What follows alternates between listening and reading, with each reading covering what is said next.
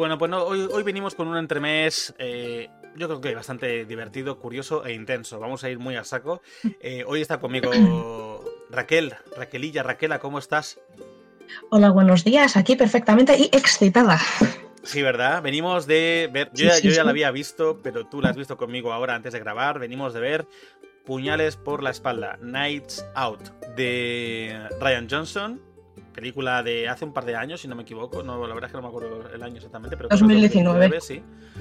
Y, y nada, eh, vamos a hacer con la excusa para poder hablar de ella y con la excusa de lo que estás dando en clase, porque para quien no lo sepa, eh, Raquel estudia comunicación audiovisual y una de sus, asignaturas, perdona, es guion.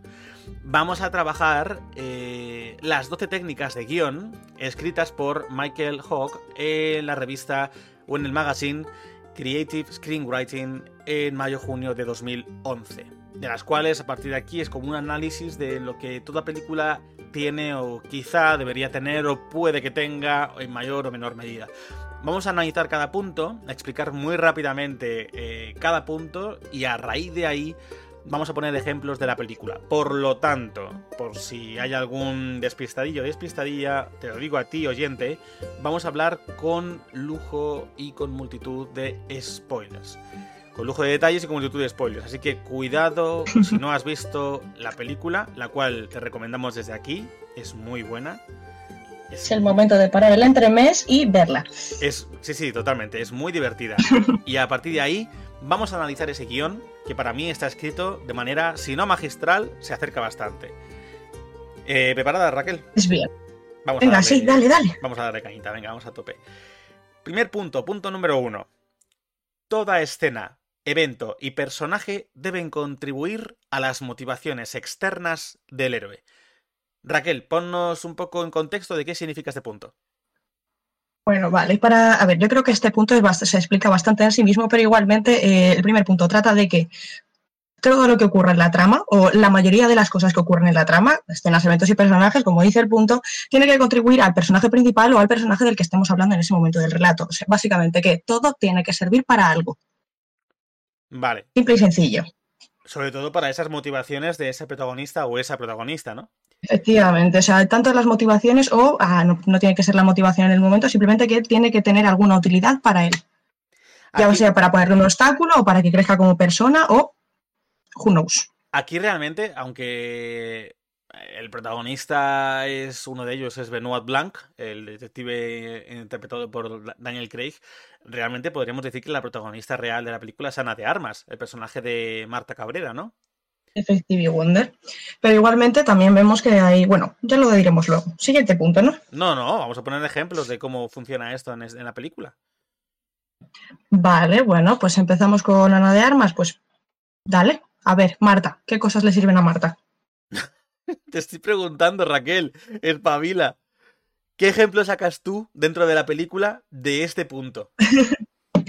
Ay, me gusta escucharte hablar antes, pero vale. Bueno, a ver, como os he dicho, básicamente Marta, aquí la protagonista del largometraje, bueno, o uno de, eh, todo lo que le va sucediendo siempre le, le, sirve. Eh, ¿En qué sentido? Eh, los piques que tiene con los otros personajes, cómo se, cómo se le da pie de que es la enfermera, eso ya te va dando pistas de el, lugar que ocupa Ana en esa casa, o sea, Ana, Marta. Más cosas. si nos salimos de Marta, también vemos que podemos coger a cualquier otro personaje e integrante de, esa casa eh, por ejemplo, yo qué sé, los, hay muchos personajes en esa película y soy malísima con los nombres. Em, la hija principal, la que a mí me cae bien, que está fumando todo el rato.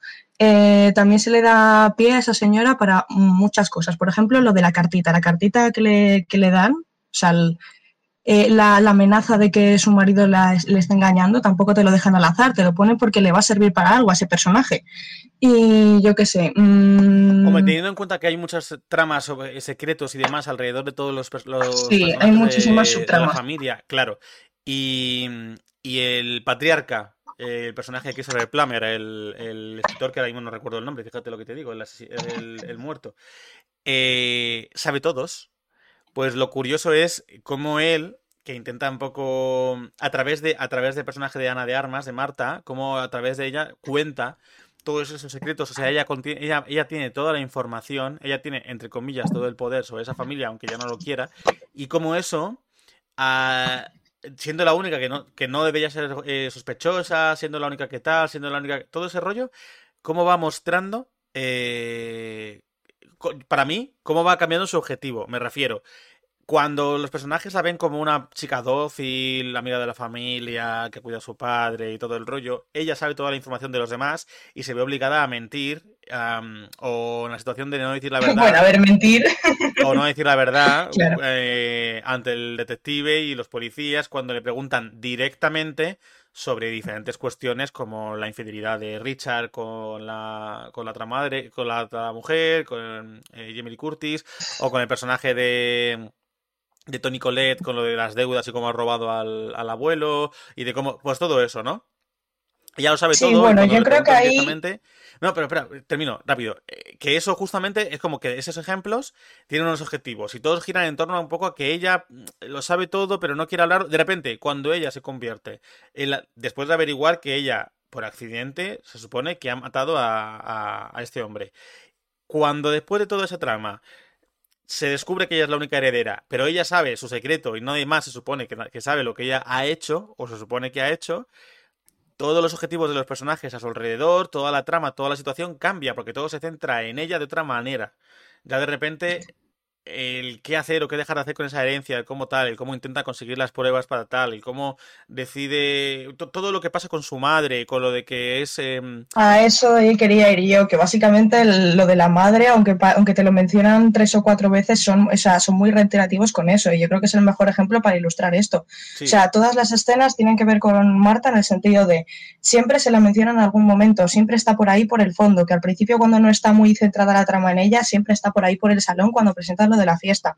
Los eventos que van sucediendo se relacionan a ella porque mientras que al principio de la peli se va centrando más en los hijos, eh, también todos mencionan a que Marta es la enfermera y pues con la coñita de ¿de dónde es? De Uruguay, de Paraguay. me encanta que nadie tiene ni puta idea de dónde es. Nadie. Primero dicen de bueno, han dicho de Brasil, de Uruguay, de Paraguay, de México.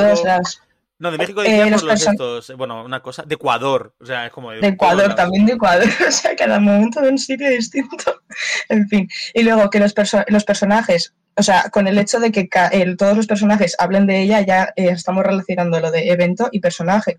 Y luego además lo de la madre es otro motivo. O sea, la motivación externa del héroe en este sentido no se tiene que extrapolar solo al tema del asesinato y de la herencia, sino también que otra motivación de ella es cuando al final de la peli le están haciendo chantaje con la madre. Y además cuando el otro le dice, oye, me voy a suicidar, no quiero que te... Bueno, me voy a suicidar. Piensa en tu madre, piensa en eh, No, es que todo eso... Todo exactamente. Más que externa, podríamos decirle la motivación interna de la misma, ¿eh? de Marta. Pero bueno, pasamos al siguiente punto. Sí. Venga, dale crear dificultades y obstáculos a las que se enfrenta el héroe mayores que a las que se ha enfrentado ya. Mm, explica un poco en qué consiste este punto, pero creo que va a ser muy evidente los ejemplos. Sí, básicamente. O sea, aquí lo que trata sobre todo es de intentar mantener la atención del espectador. Una vez que el héroe se ha enfrentado a un conflicto, tú, otra, una, una, manera de hacer que el espectador siga atento a la historia es luego ponerle otro obstáculo y que este sea mayor que el anterior que ha superado, porque si no, ¿dónde está la gracia? O sea, eso, eso, este punto es básicamente para eh, hacer que la trama continúe moviéndose. Totalmente. Eh, el personaje de Ana de Armas, volvemos al mismo, que es el que más dificultades tiene eh, Marta cuando miente, uno de sus obstáculos de dificultades es que vomita.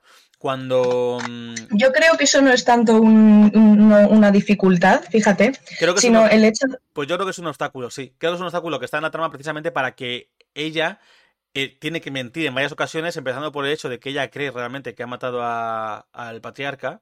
Y... Ese es el obstáculo para mí. Claro, no, pero, pero ella tiene que ocultarlo porque él le ha dicho que lo oculte por lo que hablamos antes de su madre. Y a partir de ahí surgen otros nuevos también, como puede ser el de romper la, celosía cuando escala el este, el barro que deja, bueno, que deja ella y que deja es que fíjate que eso que llamas obstáculos de lo de la celosía o lo de vomitar, yo creo que nos va a servir mucho más para el punto que va a venir luego, casi al final de lo de las amenazas. No, porque en el sentido de que. Hay ejemplos que pueden funcionar para varias cosas, yo creo. Hombre, obviamente, aquí todo tiene varias utilidades. Pero sobre todo el hecho de que cuando ella piensa al principio que, venga, vale, eh, he encubierto mi asesinato, por así decirlo de una buena manera, luego de repente es como mierda viene el detective. Cuando eh, el detective la cree porque ella no puede mentir, eh, luego resulta que ve la ventana esta falsa le pide que sea y le pide que esté. Y ella tiene que estar, claro. La, la, cinta de VHS que ella consigue desmagnetizar. Cuando llega el perro. Todo el lío de Ramsey. Llega el perro con. Ramson.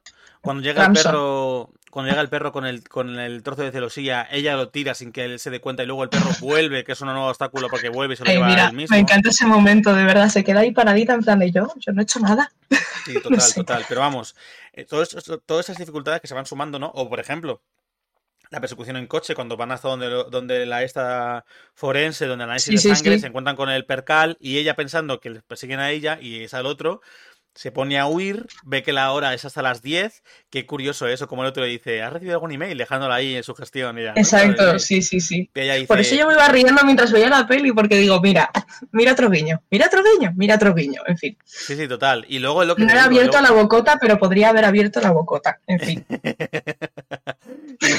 y luego eso, cuando las dificultades que le surgen en la persecución cuando está viendo que le queda poco tiempo de hora, cuando no sé qué, cuando piensa después de esa persecución ridícula, que, está muy guapa pero es ridícula, cuando llega al final y llega el otro le dice, anda, salga, y que vamos a detener al otro, y se monta el detective, con ella, y ella ve que se está acabando el tiempo y tiene que llegar al punto de no sé qué. Y luego la, última dificultad que se le muestra de la única persona que, es testigo, que se supone que sabe que ella es la culpable, o eso cree ella, eh, se está muriendo delante de ella y decide salvarle la vida. Sí, es otro obstáculo de qué hace o qué no hace, sí. Aunque este punto realmente se refiere a cosas un poco más generales, es verdad que estos son ejemplos concretos bastante buenos. Yo, para resumir este punto, diría eh, el hecho de que eh, el primer obstáculo es el asesinato y luego los obstáculos mayores a los anteriores es que según se va resolviendo el asesinato, cómo se va librando ella de ser culpable, por así decirlo. Bueno, hasta que luego llegamos al final y es como, jaja, no eras culpable. Pero sí, como ella intenta encubrir pruebas que al final lo que hace es que eh, es una, hay una vuelta de tuerca muy guay al final. Venga, sigamos. Punto número 3, acelerar el ritmo de la historia. Vale, eh, esto lo voy a intentar explicar así bastante masticadito porque luego hay otro punto que se parece bastante. Acelerar el ritmo de la historia es básicamente eh, hacer elipsis temporales. Y aquí lo voy a ilustrar, sí, con un ejemplo, eh, en el sentido de, por ejemplo, una película de campeones o cualquier película de deportes, porque creo que es lo que más, es donde mejor se ve, que es el hecho de que normalmente el primer partido o cuando un personaje está entrenando y al principio se ve, mira, Rocky, eh, al principio se ve eh, un partido que juega y luego normalmente en Rocky el, momento en el que está entrenando te lo cortan, solo te muestran pequeño, pequeñas partes. Eso es acelerar el ritmo de la historia, no enseñarte entrenamientos enteros o partidos completos, sino que te ponen solo cachitos, hasta que luego para, para cortar un poco el metraje, eh, darle más ritmo también y más dinamismo a la trama y luego a lo mejor ya en el final sí que se vuelven a explayar. Pero básicamente es eso, hacer elipsis temporales para acelerar el ritmo de la historia. Como dice el propio punto, vaya. Vale. Eh, ejemplo que tú verías en, la película. A ver. A ver. Eh, uno súper tonto, pero también súper obvio, es cuando están al principio de la peli eh, explicando lo de, oye, pues dándolo, o sea, donde los testigos, bueno, la gente ahí dando su, su coartada, por así decirlo, que hiciste en la fiesta, que no sé qué, que es más o menos de día. Y luego cuando acaba todo, todo de Marta, que ya es de noche. Eso también sería acelerar el ritmo de la historia. Te cortan desde más o menos media tarde como mucho a cuando ya es por la noche en la, en la casa. Eso sería un ejemplo. Eh, más ejemplos de acelerar el ritmo de la historia. Eh, pues yo creo que aquí los más, los más tontos, pero los más eh, obvios son esos, cuando van pasando de días a noches en, en un plis plus. O sea, sí. Pero está muy bien llevado, ¿eh? Porque hay veces en que te pierdes cuando pasa el tiempo y tal, pero sin embargo explican muy bien, dan siempre pistas de cómo vamos a hacer a celebrar el, funeral, digamos, el este, cuando se reúne la familia por la noche, lo dejan antes caer, ¿no? Como al día siguiente es el, testamento. Lo para que tú te vayas ubicando y más aún cuando encima hay, tantos flashbacks, porque hay mucho flashback que encima. De hecho, a mí me dejó bastante tocada eso. Eh, cuando está haciendo. que no son realmente flashbacks reales. Sí, yo me quedé muy desubicada, por ejemplo, cuando están, lo que te he dicho, por la noche estos reunidos en el, en el salón, creo que es el día antes del testimonio, justo así, que justo antes hay un flashback de, de, de la fiesta desde el punto de vista de Marta. Sí. O sea, hay un flashback desde el punto de vista de Marta de lo de la esta y luego te baja y luego te cambian al, a la actualidad, por así decirlo, que es Sí, de pero- noche. Pues ahí me quedé un lo ha- poco desubicada. No, pero lo hacen bien, porque ese ya cuando está, Sí, sí, ya está muerto el. ¿Cómo se llamaba el abuelo? ¿Cómo se llama? O sea, el tío este, ¿cómo se llamaba? Ay, ay, el personaje, qué rabia. Bueno, da igual. Eh, mm, en lo que te iba a decir, justamente eso, que, que estoy buscando, no me ella está- escondo. ella está hablando con, con el ama de llaves. Bueno, Ujú. el ama de llaves está hablando con ella, mejor dicho, en el funeral. Y entonces ella, como que viene el- le viene el recuerdo de la discusión con Ransom. Y entonces Sí.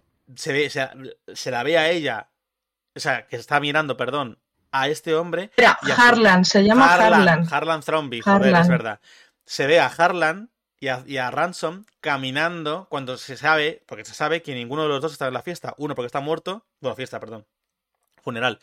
Uno porque está muerto y otro porque no ha acudido al funeral. Que es una cosa que también remarcan en, va- en varias ocasiones a propósito, ¿no? Sí, Y, Sí, sí, sí. y sin embargo ella los ve. Es un ejemplo claro de que va. Y, y luego, claro, se ve cómo la escena continúa y ella con otra ropa, se ve que es un recuerdo. Yo creo que lo hacen muy bien, ¿eh? no, sí, lo hace muy bien, pero eh, a mí, justo en ese momento, o sea, cuando cambiaban de punto de vista de la fiesta desde Marta al presente, que también se ve por el cambio de ropa, hasta que ella no salió fuera, yo eh, ha habido un momento que todavía pensaba que era un flashback, por el hecho de que como cada integrante de la familia veía la fiesta de una manera distinta, sí que es verdad que me dejó un poco tocada, pero sí, sí, muy bien, muy bien.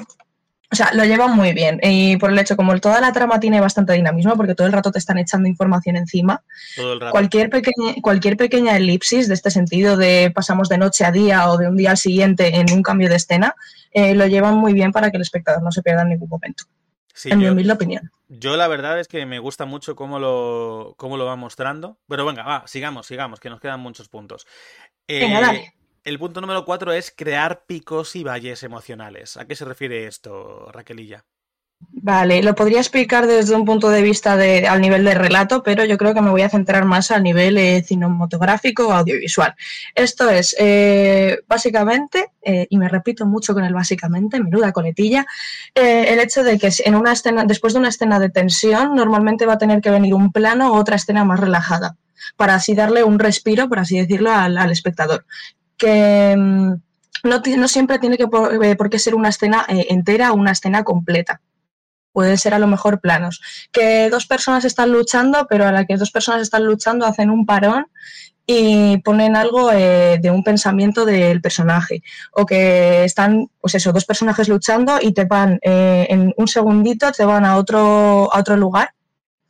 Eh, donde están dos personas hablando o está pasando otra cosa, pero es una escena como eso, mucho más chill, mucho más calmada. Y luego a lo mejor te vuelven otra vez a la batalla y solo han pasado dos minutos. Pero es el hecho de eso, irle dando respiros al propio espectador, que no solo es también para que descanse mentalmente, sino porque así es más fácil que luego vuelva a coger tensión. Sí. Eh, ¿Y un ejemplo en la película que se te ocurra a ti? Eh, por ejemplo, en la persecución esta absurda que estamos diciendo, eh, toda la persecución, toda la persecución como tal es intensa, pero incluso dentro de la propia persecución tenemos también picos y valles emocionales. O sea, cuando empieza la persecución, eh, vemos que le está llamando el, el Mont Blanc, ¿no? Y hay un momento Blanc, en el que el Benoit, coche de... Benoit Blanc. ¿Cómo, cómo? Mont Blanc, no. Benoit Blanc. Eso, perdón, perdón, perdón. ¿Ves? Los nombres eh, y yo nos llevamos mal. Bueno, voy a decir- es un pico que hay en Barcelona. Sí, sí, de hecho sí. Bueno, pues voy a llamar al investigador y así me ahorro equivocarme. Eh, hay un momento-. Que me voy, Sofi, que me voy. Hay un momento, ¿vale?, en el que está Marta en el coche y eh, le está llamando el investigador y justo pasa el coche del investigador al lado. Pues eso también es un pico y un valle emocional. El pico, que era la, la investigación, y tienes ese pequeño momento cómico, bueno, cómico, curioso, que es cómo enfocan a Marta y al, al investigador al lado diciéndole, oye, cógeme el móvil, cógeme el móvil. Que es un, esos son dos segundos de chorrada, pero eso es un mini pico y mini, y mini- y mini valle emocional Yo no lo eh, dentro de la propia así, ¿eh? Eso es uno sutil. Pero luego el Eh, tocho- Yo consideraría sí. que es un pico constante toda la persecución. De hecho, creo que el valle está cuando frenan. Ahí me iba a ir ahora. Claro, y piensan que Ahí me iba a ir ahora. Pero, pero todo lo que ocurre en la persecución para mí está arriba. Pero por eso te he dicho que hay picos y valles a niveles de relato y a niveles de planos. Ya, pero plano ¿Sabes? tampoco lo veo un plano relajado ese como tal, en realidad. No, pero te hace desconectar un momento y luego ya te vuelves a poner una adrenalina con la. O sea, eso es, literalmente. Es que, para mí, las llamadas de, es que para mí las llamadas de Blanc generan más tensión, porque está todo el rato llamando y insistiendo. No es una parte de relax. Es que no estoy de acuerdo contigo en esto. Eh, bueno, de las llamadas sí, pero por favor, en el momento en el que el otro está ahí al lado, el otro que sí cuando está el otro día al lado diciéndole, oye, cógeme el teléfono, ¿qué te pasa? O sea, eso es, eso es una, pequeña, una pequeña calma dentro de la tormenta. Luego, obviamente, cuando pega el al frenazo... Revés, al revés, le está generando a ella más tensión, por lo tanto... Ay, pues a mí me estaba despollando. Pero porque, pero porque tú, tú eres un poco sádica, pero en realidad... oye, toda esa, parte, toda esa parte es, tensión constante hasta que llega el frenazo en el que además hay parón de música. y eso es el tocho. Efectivamente, y es el pico tocho, o sea, el pico, el, valle. Claro, y de pronto eh, Blanc llamando a la, ventanilla y es como ¡Mierda! Y, seguimos con el tema de la hora otra vez y todo ese rollo que hemos hablado antes de la hora antes de las 10. Efectivamente. Bueno, chicos, pues si no queréis comprar eh, el mío, que es también totalmente válido porque yo lo he puesto a nivel de planos, eh, a nivel de relato, obviamente podemos coger el segundo pico y valle emocional que hay solo en esa persecución, que es eso, cuando pegan el freno, es, deja de reírte, hombre, cuando pegan el frenazo, que tú te relajas en plan de, vale, no les han cogido y de repente te dejan respirar y de repente, toma, que no, que no te habías librado y ahí vuelve otra vez la tensión. Y luego justo tienes otra vez otro valle emocional porque dicen, no, no te venían a por ti, venían a por el otro. Y después de darte otra vez ese pequeño relax, vuelven otra vez a no te has librado del todo porque ahora se monta contigo el detective en. Es que la película tiene todo el rato picos y valles. Todo el todo rato. el puto rato.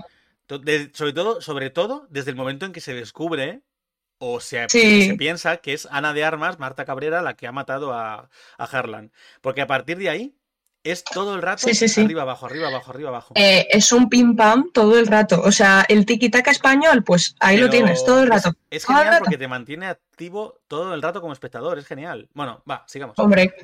Eh, siguiente punto. Este, supongo que es el que decías un poco con. Bueno, no lo sé. Tú me explicas ahora. Crear anticipación. Cuéntame.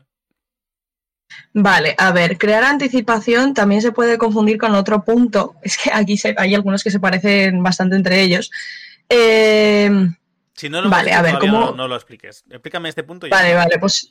Vale, crear anticipación. Eh, a los espectadores les encanta, les encanta comerse el coco. Y creo que eso es algo que tenemos más o menos todos eh, asimilado. Nos, nos gusta resolver puzzles, nos gusta que no nos den todo masticado. ¿Vale? Entonces, este punto básicamente trata de eso, de darnos cosas. Por ejemplo, eh, bueno, no, no voy a poner los ejemplos todavía porque ahora los vamos a hablar, pero eh, el hecho de darnos cositas sin explicarnos exactamente el, por qué. Y bueno, es, eso, darnos cosas para que nos comamos un poco el coco. Bueno, el, el, primer punto de anticipación que creo que da la película es el momento en el que eh, después de que el ama de llaves encuentre el cadáver de Harlan, al principio del todo de la película, o sea, al principio del todo, pasa el plano, bueno, salen los títulos, Knives Out, y justo el siguiente plano es Marta, Ana de Armas, despertándose como una especie de pesadilla, súper agitada, una semana después, que tú piensas, cuando la vas conociendo un poco más, piensas, vale, es porque tenía mucha cercanía con este hombre y tiene pesadillas, pero cuando ya si vuelves a ver la película, te das cuenta de que es porque ella se considera culpable. Y entonces. Eh, sí. Pero cuidado porque eh, con algunas cosas que has dicho te estás yendo al otro punto que vamos a explicar más adelante. Pero esto está ¿vale? anticipación, yo creo. Sí, pero la el plano, el plano sí, el plano sí de verla como está agitada. ¿Por qué? Sí. ¿Quién es esta tía? Eso, eso. El, ese plano sí. Por ejemplo, el del asesinato del principio ya no tanto, porque la anticipación es sobre todo de miguitas. No, que yo no hablaba Ejemplo de... Pero que yo no hablaba del asesinato del principio. Yo hablaba del plano de Ana de Armas. Yo hablaba de que después de ese plano que sale Nice Out, sale Ana de Armas en primer plano despertándose una pesadilla. A eso me refiero con anticipación. Efectivamente. Y también em, eh, otro plano que también yo creo que considera que crea anticipación ya es la misma presentación de la película. El hecho de que al, principio de la peli nos están enseñando cómo es la casa y nos, no, no, paran de enseñarnos marionetas, no paran de enseñarnos esculturas mirando a cámara, etcétera. Eso también ya crea. Yo creo que eso también ya es otra manera de crear anticipación. O sea, porque dices, uy, ¿y esta casa qué va a pasar? La propia casa es un personaje, ¿eh? Exactamente, totalmente. Vale. Eh, ¿Algún ejemplo más de, este, de esta parte o quieres pasar al siguiente? Eh, yo pasaré al siguiente, ya si quieres. Lo único que a lo mejor sí dejar claro que ojo con la anticipación, porque lo dicho es que ahora va a haber otro punto que se parece mucho. Pues ahora cuando lleguemos al punto lo aclaramos. Punto número 6. Darle a la audiencia una posición privilegiada. ¿Qué quiere decir esto? Ay, a mí me, este punto eh, me gusta y me disgusta, ¿vale? Pero bueno, yo simplemente me voy a limitar a explicarlo, que es básicamente, es, esto es un punto que es imprescindible en cualquier película de, thriller o de misterio, que es darle al espectador una pieza de información que, que el propio personaje protagonista, o bueno, del que estemos... Es que como en este hay, hay un, un rifirrafe entre Marta y entre el investigador con lo del personaje principal, bueno, vamos a centrarnos en Marta. Eh, es darle al espectador más información de la que tiene el personaje protagonista en ese momento, para crear tensión. ¿Se entiende bien así o me explayo más? No, no, yo, creo que se entiende bien y los ejemplos van a ayudar. ¿Qué ejemplo pondrías tú en esta película? Porque esto es difícil, ¿eh? Porque en realidad aquí jugamos todo el rato con la visión de Marta.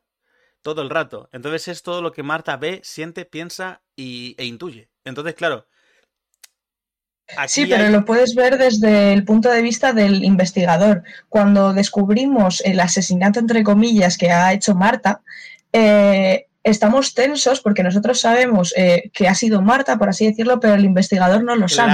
y eso ya nos pone tensos. A, eso iba, que en el punto de vista de Marta no, porque con ella no se genera este, esta posición privilegiada, porque tú sabes lo mismo que sabe Marta todo el rato, pero a través de Benoit, Benoit Blanc aunque aún, así luego se descubre como cualquier ah. eh, relato de... Eh, eh, hay un momento, espera, que me acaba de venir, hay un momento en el que sí que tenemos más información que Marta. Vale, pues ahora espera un momento que termine mi frase y me lo dices. Vale. Pero aún así, con Benoit Blanc, aunque luego se descubre al final del todo que él realmente sabe más de lo que aparenta saber, como espectador piensas que él le carece de información y que es más empanado de lo que su fama da a entender. Cuando luego resulta que no, que el tío es bastante listo, con lo del donut todo el rato y tal, ¿no? Eh... Mira, lo del donut no hace una gracia. Dale. Que ejemplo de Marta, eh, es un ejemplo también muy, o sea, no voy a decir eh, sencillo, pero es un ejemplo muy, muy cortito. Eh, cuando le hace la llamada a la, la hija, la de, la de la universidad, la que no tiene pasta para ir a la universidad. Sí. ¿Sabes a la que me refiero? Cuando la llama, cuando, cuando está reunida en con la herencia, sí. Claro, ahí la fue la pieza de información que tenemos nosotros, que, o sea, nosotros que Marta no tiene, es que ella pensaba que estaba hablando solo con la hija y resulta que estaba toda la familia ahí escuchando lo que le ha dicho. Eso es también una posición privilegiada de nosotros respecto a Marta. Cierto. creo que es de los pocos momentos que hay en la peli, pero también hay. Por lo menos los pocos en cuanto a, en cuanto a la posición de Marta, es verdad. Vale, eh, siguiente punto. Número 7, sorprender al lector. Ya está. Lector no hay más que explicar aquí y aquí no hay más que explicar. es sorprender al lector. Bueno, yo, simplemente te tengo que decir, es, es, eso, es sorprenderle, a ponerle algo que no se, que no se espere. No tiene más, es, sorprenderlo, como, eh, como se te ocurra, pero sorprenderle. Vale, a ver, en las películas, bueno, películas, relatos, eh, novelas, eh, historias policíacas o de género negro, esto es una premisa básica e importantísima, ¿no? Pero sobre todo para el final.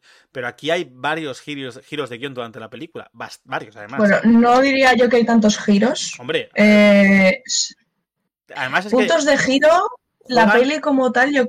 sí, sí, sí, dime. Perdona, juegan con el hecho de que primero todo el rollo del suicidio que se da a entender que no tal. De pronto, el único personaje que, parecía, que parecía inocente, como era Marta, se torna como la culpable. Eso es un giro. Luego todo lo que ocurre con, con, con la herencia es otro giro importante. Luego lo que ocurre con el chantaje es otro giro importante. Y ya por último, la revelación final. O sea, normalmente este tipo de novelas, historias y demás tienen un único giro final que es la revelación de, de la verdad. A ver, los puntos de giro normalmente se producen cuando eh, cambias el objetivo principal que tenía el personaje al inicio de la historia. Entonces, tomando eso como premisa, yo creo que la película como tal tiene tres puntos de giro y luego bastantes eh, cambios entre medias. Eh, pero sí que es verdad que todo el rato está con antibajos porque es, o sea, lo que te he dicho es un pim pam. O sea, piensas que es este y de repente pam, y piensas que está bien y luego pam. Pero a puntos de giro así generales, yo creo que tiene a lo mejor, pues lo que has dicho, unos tres más o menos. Pero sí que no para de sorprender por el hecho del cambio de perspectivas que te dan todo el rato y la nueva información que te ofrecen todo el rato, en el sentido de tú crees algo, porque al fin y al cabo tú te comes eh, lo que te dicen, y cuando asientas eso como una verdad, de repente viene otro personaje que te dice, pues no. y luego te viene otro personaje que te dice, pues no. Entonces, en ese sentido, yo creo que sí que está todo el rato sorprendiendo al lector. Vale, pasamos, a, pasamos al siguiente punto, número 8, crear curiosidad. Expláyate si quieres, porque sé que quieres explayarte con este. A ver, eh, este lo voy a tener, por así decirlo, que explicar eh, comparándolo con el anterior de crear anticipación. Eh, los dos van de darle puzzles al espectador, ¿vale? Pero este es a nivel más general. ¿Vale? En el sentido de crear curiosidad, se trata de darle puzzles y que se coman el coco, al igual que el de crear anticipación, efectivamente. Pero el de crear curiosidad es de una manera mucho, mucho más general. Tú dejas una amiga o, de, o sueltas una cosa y eh, la dejas ahí esperando a ver cuándo la vuelves a recuperar. Por ejemplo, em, bueno, voy a compararla primero con la de anticipación y luego ya nos metemos a los ejemplos. Vale. Eh, la cosa de la anticipación es que podríamos decir que es más a lo mejor a, corto plazo. Eh, voy a poner con lo de anticipación y curiosidad un ejemplo de Avatar, que de hecho es el que utiliza aquí Michael Hodge, porque creo que es la, manera más obvia de verlo. Y anticipación es cuando al prota de Avatar le dice la pava lo de, oye, eh, tienes que entrenar, y el otro dice no. Pues eso te crea anticipación porque es como, es que lo tiene que hacer, ¿cuándo va a suceder? ¿Vale? Y la curiosidad, sin embargo, es darte pistas dejártelas ahí y luego a ver qué sucede con eso. Por ejemplo, al principio de la peli de Avatar te dicen que la otra raza es súper peligrosa y no sé qué, y lo dejan ahí, pero no te explican el por qué, como tal. Y luego tú ya lo vas viendo a lo largo de la trama, ¿vale? Una o sea, lo de anticipación es más a corto plazo en el sentido de que te dicen, tienes que hacer esto. Yo te digo una cosa, como no estudiante de, de comunicación audiovisual. Yo, crear anticipación y crear curiosidad no veo diferencia ninguna. La hay, la hay, pero es que tampoco sé cómo, cómo decírtela exactamente. Una es el hecho de eh, tú creas anticipación eh, sabiendo que el personaje se va, a, se va a tener que enfrentar a eso en algún momento. Vale, pues ponme un ejemplo con, la, con puñales por la espalda. ¿Qué diferencia y qué sea más, em, clarificador? Más clarificador, vale, a ver.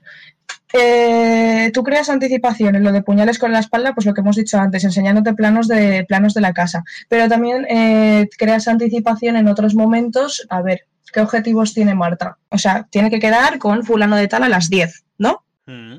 Pues tiene que ir a verle. Y eso te crea anticipación, porque tiene que ir a ver a esa persona, suceda lo que suceda, ¿no? Pues eso es parecido, eso, entonces es parecido a acelerar el ritmo de la... No, el ritmo de la historia no, perdón. Mm, no, porque, eh, no, porque el último claro, punto, último que, punto que hemos tratado, claro. Claro, no, porque la anticipación es el hecho del conflicto en sí, es como tiene que ir ahí, ¿Cómo lo va a hacer? Eso te crea anticipación. Tiene que hacerlo, ¿cómo lo va a hacer? ¿Vale? O sea, dices, es que, es que lo dicho. Vale, un ejemplo que eh, Perdona, dime, dime, dime. O sea, eso, crear anticipaciones, tiene que hacerlo, ¿cómo cojones? Con perdón de la palabra, lo va a hacer. Sin embargo, crear curiosidad son sutilezas que te dan, te las sueltan, que es igual, la película tiene un cojón y medio. Se me ocurre un ejemplo de crear curiosidad, a ver cómo lo ves tú. El cajón del reloj.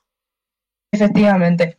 El cajón del reloj que se usa simplemente como curiosidad, como, fíjate, un, reloj, un, cajoncito en el reloj que nadie abre y que la, la llave esconde ahí los porros. Pero te lo repiten, pero te lo repiten todo el rato. Sí, sí, sí. Y, muchos. se queda, ¿no? Y lo de, ha fumado tal, no sé qué, ah, ¿de dónde está no sé qué? Claro, y, todo el personaje de Ramson. Claro. Y, todo el personaje de Ramson también que es que no está, pero que está, que se, te, te, dejan caer muchas veces que se lleva muy bien con su abuelo, pero que también tiene una relación de amor y te lo dejan ahí. O sea, te van dando pistas de ese personaje, pero nunca te explican nada. Eh, y que son muy parecidos. Eh, de hecho, eh, varias veces lo dicen, ¿no? Que, que el propio, el propio Harlan decía, se parece demasiado a mí con todo eso es como que está dando a entender que el tío también, bueno, cuando luego dice, ¿cómo sabes esto de los forenses? Porque él dice, porque le ayudé en la investigación de no sé qué, yo, yo le ayudé a investigar, o sea que el tío realmente conoce también de cosas policíacas, conoce de tal. Sí, o sea, eso ya es más para crear el personaje. Eso ya es más para crear el personaje, pero en general sí, o sea, lo que te hace es lo que dice el nombre, te crea curiosidad, te da una pista, tú a lo mejor la coges o la dejas, pero te vas a comer el coco con ella. O el, hecho de el retrato, el retrato del, de Harlan también te lo están repitiendo todo el rato. Que tiene el puñal o el, plano, claro, eh, o el plano de el, trono de puñales a los Juegos de Tronos. También te lo repiten muchísimo. Eh, o el hecho de que Marta al principio te dicen lo de que no puedes bueno, que eso no tarda mucho en desvelar el porqué, pero al principio cuando dicen de, oye, ¿es verdad que tú si mientes vomitas? Sí, pero, pero... Y luego, o sea, sí, tardas pero- nada, tarda dos segundos en desvelarse. sería anticipación entonces, ¿no? Porque se centra en el personaje. No, porque anticipación sería en sentido de objetivos. ¿Sabes? Eh, anticipación sería en el sentido de que ella tiene que mentir, por ejemplo, y no tiene que potar. Muy buenos los planos. anticipación. Muy buenos, perdona. Los Por ejemplo, de- mira, mira, mira. Espera, espera, espera, espera. En Dale, anticipación. dale, dale. Eh, cuando, la, cuando le dicen, cuando ya hemos descubierto, por así decirlo, que Marta ha hecho todo el asesinato y tal, y le dice eh, eh, Blanc, bueno, el investigador, cuéntame tu versión de los hechos. Y ahí tú creas anticipación porque ya sabes que ella no puede mentir. Entonces te creas anticipación de cómo va a contar su historia sin Sí. potar. Que es cuando el otro le Pues dice. eso sería un ejemplo de- No mientas, fragmenta la verdad. Vale, pero iba, iba a decir como detalle correcto, o sea, concreto y pasamos ya. Eh, Ujú. me gustan mucho los planos, todos los planos con el trono que dices tú de puñales. Porque como los puñales no- normalmente apuntan, bueno, no siempre, pero muchas veces en algunos planos, según qué personas, en Ana de Armas, en Daniel Craig, cuando están ellos sentados en la silla apuntan a su cabeza. Pero cuando son los otros, Claro. están justo en un plano en el que están al lado, pero también es como sois los objetivos, pero todavía no.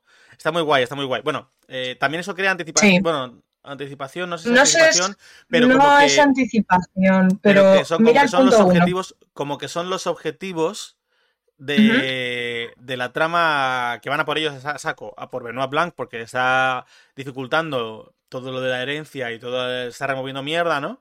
Y a Ana de Armas porque se va a quedar, vamos, o sea, a Marta Cabrera porque se va a quedar con todo el este. Pasamos de, de punto. Eh, Sí. Punto número 9. Presagiar las habilidades y acciones de los personajes. Vale, eh, esto es que no te marques un Deus Ex Machina, ¿vale? Esto es que no intentes sacarte nada de la manga. Si X personaje tiene X habilidad o X trauma o, lo que, o que va a hacer X cosa, que no te lo saques de, de- de- de la nada y que vayas dando miguitas antes de que esa persona puede efectivamente hacer eso o de que esa persona efectivamente va a hacer eso. Ejemplo, en Puñales por la espalda, antes de que me lo preguntes, eh, el buen corazón de Marta. Eh, Sí, que cuando que Marta cuando- a, a la ama de llaves, Claro. por ejemplo.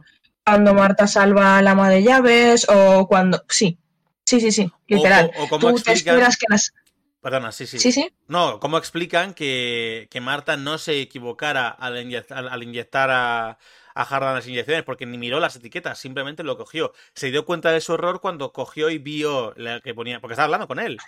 Y Claro. ella, de un vistazo rápido de cogerlo y de tal, notó las diferencias y supo que tenía que inyectarle sin tener que leerla esta. Por eso le dice, es una, que eso me gustó mucho porque no paraba de decir todo el rato. Cuando Benoit Blanc la conoce, le dice, "Eh, tener buen corazón le hace buena enfermera.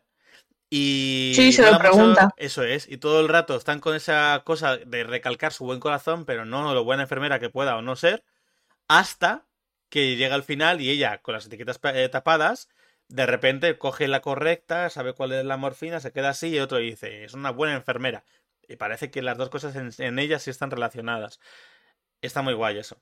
sí o sea es eso y no te lo sacan o sea lo dicho no te lo sacan de la nada desde el principio Lo ya eh, cuando salva a Fran lo sa- sabías que le iba a salvar porque te lo habían estado repitiendo durante toda la película de que es enfermera sí pero que también es buena gente y también es pues eso es muy es muy, es muy cuca la, la chica Creo que ese es el ejemplo más claro que tenemos en esta película. Bueno, eh, si nos ponemos con Ramson, también nos dicen bastantes veces que es un gilipollas.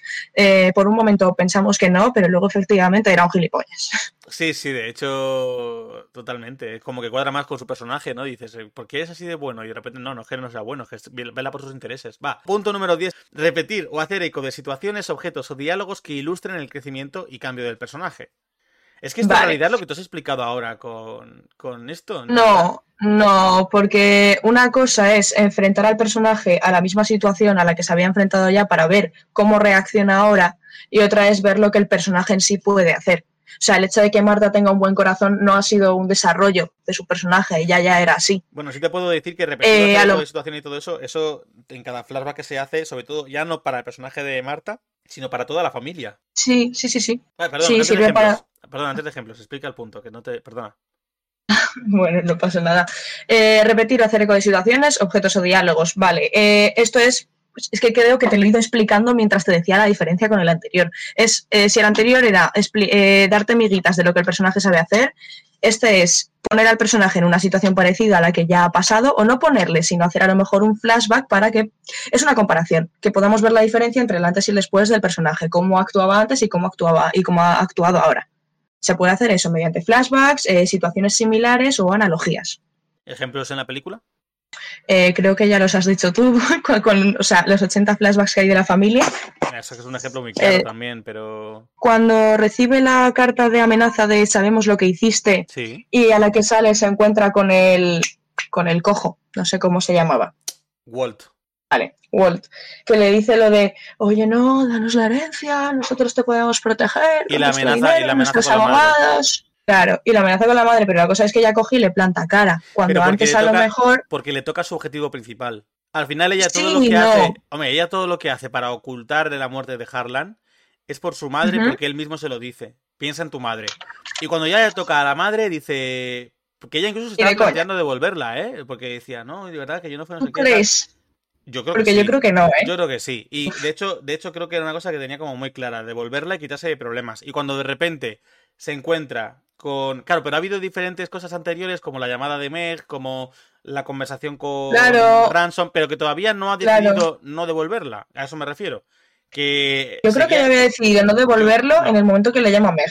No, yo creo que no, porque entonces no, no, funcionaría el ejemplo que has puesto antes con lo de darle a la audiencia una, posición privilegiada, porque si efectivamente ella supiera lo que ha hecho Meg, que es que toda la familia lo escuche, que yo lo. No, es que no sabe lo que ha hecho Meg. Yo lo intuía así, en la conversación con Meg pero yo lo intuía como que ya lo sabía. Y cuando la cuelga, además, en medio de la llamada tal, es como que, uy, pero en realidad, si no lo intuye, tiene sentido que ella todavía se esté planteando el que no. No, porque ya le había dicho a Meg, yo cuidaré de ti. Ya le había dicho a Meg, yo cuidaré de ti. En plan, no te preocupes por el dinero, que yo cuidaré de ti. yo creo que ella había decidido quedárselo y ayudarla con ella. No, yo no lo creo. Yo no lo creo. Incluso cuando él le dice, cuando Ransom le dice en la cena esa, quédate el dinero que le den a mi familia, eh, no no, lo, no creo que todavía lo tenga clarísimo, hasta que llega un punto en el que aparece el otro y la amenaza. Y cuando la amenaza dice sí, pues no te espérate, pero espérate, que yo me he acabado de explicar la amenaza del otro. Lo de la amenaza del otro, que te quería explicar lo del pasillo, cuando le dice lo de, oye, que los, eh, los recursos, no sé qué, no sé cuántos, y la otra le dice, eh, vale, sí, pues lo voy a hacer con el dinero porque ahora es mío, lo pongo en contraposición con otro plano que se da cuando estaban reunidos en el salón estaba fulano de tal hablando y diciéndole, Marta, sí, que tú eres parte de nuestra familia, y el otro tenía un plato en la mano, la llama para hablar y le da el plato en la mano como si fuese la sirvienta, y la otra lo, coge y se queda callada. Lo sé, lo sé. Y ese plano lo pones en... Y ahí, no, y ese es el ejemplo que ponen para hablar de lo de la ilegalidad de su madre. Y cómo la tienen a ella, como eres parte de la familia, pero eres mi sirvienta y lo tengo muy claro. Exacto. Y luego eso lo pones en... Y ahí habían hablado de lo de la ilegalidad que no sé, que no sé cuántos, y ella coge y se queda callada de se queda callada de bocas. Y luego cuando se encuentra el otro en el salón es sí por mis cojones que no. Yo creo que ahí sí que es una especie de hacer eco de la situación porque al fin y al cabo el tema de la ilegalidad vuelve a resurgir y esta vez ella en vez de quedarse modosita por así decirlo como había hecho antes cogiendo el plato como si fuese también parte del servicio de la casa ahora dice no sabes que sí no. Ya. Vale para mí eso eh, es un, eco. eh, seguimos siguiente punto rápido Dale, dale, dale. Venga, poner una punto número 11. Poner una amenaza a algunos de los personajes. Eh, ponerle un obstáculo. Eh, esto podríamos relacionarlo con los primeros puntos que hemos dicho de crear dificultades y obstáculos. Esto es exactamente lo mismo. Sería como el, previo a. Eh, tienes que poner una amenaza a alguno de los personajes porque es que si no, no tienes trama. o si no, todo va a ir bien. ¿Qué diferencia habría con ese punto entonces? Porque una cosa es ponerle una amenaza y luego otra cosa es subir el nivel de la amenaza. ¿Sabes? Mm, Vale, vale. El, el 11 trata de que pongas algo y el punto número 2 era que, vale, una vez que has superado ese algo, si, si, no es si no es auto si no es autoconcluyente, es que el siguiente obstáculo que le pongas tiene que ser más complicado porque si no va a ser repetitivo y se va a hacer aburrido para el espectador. Vale, por cambiar un poco el objetivo eh, y relacionando también este punto con acelerar el ritmo de la historia, Vale. No voy a poner el ejemplo de Marta Cabrera, me refiero, que es la como personaje principal. Aquí las amenazas también se le puede poner en los miembros de la, familia Efectivamente, primero con las amenazas de Harlan por separado a cada uno de sus eventos, como a Richard con las infidelidades a su, hija, con, su hija Linda, o sea, con la mujer de Richard, me refiero, la hija de Harlan, a Walt con que le despide y él se calla la boca para que nadie se entere porque era una conversación privada. Eh, con el tema de Lori, creo que era la madre esta Zen, y que la había estado robando dinero desde hace cuatro años, con lo de... Y otro más claro, con la herencia. Claro, claro. Cuando les quitan la herencia. Ransom, ya, ya, por eso, por eso, que es lo que te estoy diciendo. Cuando les Sí. genera todo esto y la herencia se descubre ya, es que me has adelantado. Cuando se descubre ya, Perdón. después de cada uno individual, que además a todos les da esa curita de humildad, quitándoles la herencia, para ellos es una amenaza clara que tienen que resolver, en este caso, yendo a saco como familia. Ahí sí, ahí sí, unida contra Marta. Eh, ¿Qué te iba a decir? Ah, y lo de acelerar el ritmo de la historia es como es porque tienen como tiempo límite. eh, No, te estás yendo, te estás equivocando. Acelerar el ritmo con comprimir el tiempo. que es el último punto que acabas de destripar. Eh, gracias por el spoiler. efectivamente. No, no me estoy adelantando, no me estoy adelantando porque eh, es lo mismo que lo que tú decías de lo de llegar a tal antes de una hora. Ah, no, no. Eh, claro, me he equivocado. Ah, el tiempo. Ajá. Pues el último punto que ha destripado Raquel para joderme la vida es comprimir el tiempo. Explícalo. Porque te veía que ibas a hacer una Cállate y explícalo. Chufi. Y esto está lleno de spoilers. Cállate. Pero has destripado lo explico, que es el contenido de las técnicas. Me he jodido Bueno, ya. y tú me destripas las ganas de vivir, punto, macho. Joder, de verdad. Tú me destripas las ganas de vivir. Qué asco, de verdad. Qué asco. Jeje, en el fondo me quieres. Bueno, chicos, que me voy a llamarme Chufi, que aquí todo el mundo me llama Rubén y nadie sabe por qué coño me llamas Chufi. O sea, Perdón, estamos Rubén, de Rubén, episodio de podcast, por favor. O sea, tira, explica, comprimir el tiempo. Vale, Rubén, no me pegues. Eh, comprimir el tiempo, dar una deadline, poner eh, un momento, o sea, dar un tiempo límite para hacer las cosas. Al principio, ya sea al principio de la acción o en algún momento de la acción. ¿Por qué? Porque también genera tensión. Se puede también relacionar con el de crear anticipación. Ti te dicen que tienes que hacer ejemplo, pues yo teniendo que ver la, la película antes de, antes de grabar hoy. Ya, pero eso es. Eh, Sí, Eh, esto es eh, comprimir el tiempo, se puede utilizar pues eso tanto para momentos puntuales, eh, una bomba va a reventar en cinco minutos, tanto para una trama larga. Eh, véase, tenemos eh, la final jam al final de la película, ya te marca todo lo que va a durar la acción, ya sea en, una, en un momento, ya sea toda la acción del relato o un momento clave. Ejemplos, pues toda la investigación, podríamos decirlo. O sea, la película en sí es, es una investigación criminal policíaca al fin y al cabo. O sea, ya te acota eh, todo lo que va a durar eso, que es hasta que se de un veredicto de si ha sido un suicidio o si ha habido un asesino, en verdad. Eso ya te acota toda la trama. O sea, pero yo sobre todo comprimir el tiempo le iba a poner los ejemplos de eso, de lo de, mm, de lo de cómo tienen que resolver las cosas antes de no sé qué, antes de no sé cuánto, cómo el propio Benoit Blanc Sí. tiene 48 horas para, para resolver si es o no un, un suicidio. Efectivamente, pero ya, sí, sí, sí, pero por eso te digo, o sea, comprimir el tiempo ya desde el momento uno de la película ya te lo han comprimido, que es básicamente esto va a ser una, una investigación policial y la película va a terminar en cuanto se resuelva esta investigación. Ya te lo han comprimido. Luego ya dentro de esa macrocompresión, por así llamarlo, por eso, o sea, por definirlo de alguna manera, ya te dan cositas eh, más pequeñas a nivel de mini objetivos. Estilo, eso, que Montblanc tiene 48 horas para descubrir eh, algo. A ver si la pava escapa o no escapa de la. Bueno, lo de la pava escapando o no escapando de la persecución, ni tanto.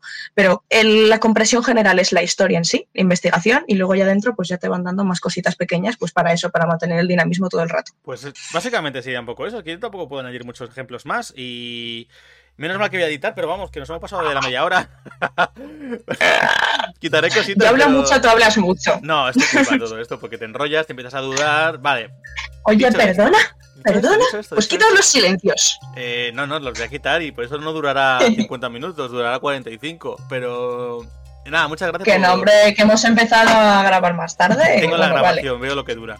Eh, muchas gracias por eh, participar conmigo hoy, Raquel. Gracias por exponerme estos puntitos tan interesantes de lo del guion, porque me ha parecido eh, una excusa perfecta para hablar de ello. Creo que además esta película se prestaba a desarrollar estos puntitos guay. Y, y nada, si quieres decir alguna cosa antes de despedirnos. que me lo he pasado muy bien. Eh, si nos dabais más tiempo, probablemente Chuf y yo acabaríamos a los cuellos discutiendo sobre esta película, cosa que Ah, me encantaría sí. igualmente. De hecho, ella, Y- ella- y nada. Raquel y yo somos mucho de discutir eh, caloradamente bien. Nos encanta. Y, y a ti, oyente, espero que te haya parecido interesante los puntitos de guion y todo eso, y sobre todo cómo se pueden aplicar a una película, en este caso, a puñales por la espalda, la cual, si has llegado hasta aquí, damos por hecho que la has visto y que has podido compartirlo. Y si no, pues aunque te hayamos estipado la película y todo, básicamente, se disfruta igualmente. Lo que pasa es que se disfruta menos si, si, no, si lo sabes todo antes de tiempo. Espero que no te hayas auto-spoileado, oyente. Verdad, perdón. Dime, Y una última cosa que es, estas 12 técnicas de guion están siempre presentes en todas las películas, así que yo, mi reto personal, sí están, en mayor o menor medida, pero están, No me contradigas en que la mayoría, quizá, probablemente sí, pero todas, todas, todas, yo creo que no. Bueno, yo te digo que sí, y te digo que reto al oyente a que las encuentre. Me parece un buen reto. Pues nada, hasta aquí, aquí nos quedamos, así que nada, buen fin de semana, buena semana en general. Recuerda que el lunes que viene tenemos un nuevo episodio y que va a ser con un tema que últimamente ha estado también candente en la comunidad friki. Hasta aquí. Adiós. Te puedes despedir. Adiós.